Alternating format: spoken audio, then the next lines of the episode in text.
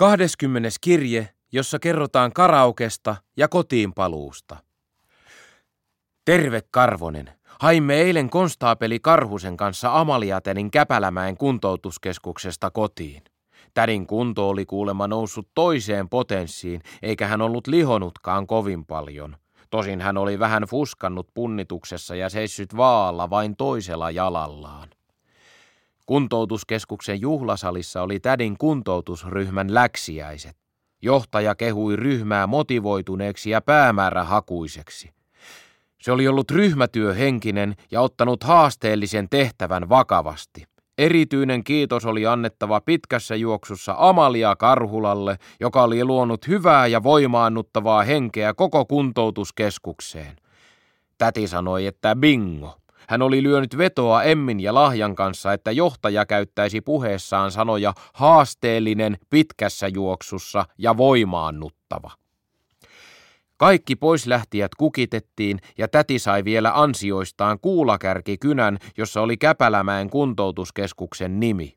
Sitten ryhmäläiset hyvästelivät toisensa ja täti kysyi lahjahevoselta, joko Yrjö tuli. Jos ei, lahja pääsisi meidän kyydissämme. Yrjö, lahjan puoliso, oli tullut, joten me hyppäsimme mustaan maijaan ja läksimme kohti karhumäkeä. Täti kertoi, että he olivat lahjahevosen ja Emmi Kotvan kanssa viettäneet edellisiltana omat läksiäiset Nallepubissa, jossa oli ollut karaoke-ilta.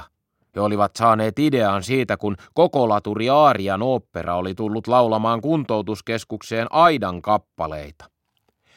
Nallepubissa he muistelivat, mitä kaikkea oli tapahtunut kolmen viikon kuntoutusjakson aikana Käpälämäessä. He olivat pelanneet golfia tyrmäävällä menestyksellä.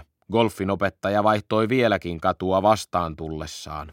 Emmi oli soittanut soitinmuseossa Suomen toiseksi aidointa samovaariusviulua, jolle tuli kielivaikeuksia, ja he olivat päättäneet perustaa Hilpeät Hanurit-nimisen harmonikka- ja lauluyhtyeen. He olivat heittäneet tikkaa, meloneet kajakeilla ja käyneet raveissa, ja siinä välissä he olivat hölkänneet Nallemarkettiin ja takaisin. Se oli ollut varsin virkistävää ja kunto oli noussut kohisten niin, että verenpaine vain korvissa soi. Kysyin, olivatko he laulaneet karaokebaarissa. Tottahan toki. He olivat esittäneet yhdessä Violetti Parran laulun Eläimelle kiitos ja vanhan sotaajan viisun Eläimiä juoksuhaudoissa. Emmi oli laulanut yksin Muistan koeeläinpuiston kaunehimman ja lahja Nalle Puhin sadelaulun. Konstaapeli Karhunen kysyi, eikö Amalia täti ollut itse laulanut yksin mitään. Toki, hän oli vetäissyt puoleen väliin Ansa Mäntyniemen kappaleen Aikuinen naaras karhu. Minä ihmettelin, miten niin vain puoleen väliin. Täti sanoi, ettei ollut ehtinyt pidemmälle, kun hänet haettiin pois lavalta. Tulimme kotiin ja vähän jännitimme, mitä täti sanoisi, kun näkisi remontoidun keittiön. Hän riisui päällysvaatteensa ja meni olohuoneen sohvalle katsomaan urheiluruutua.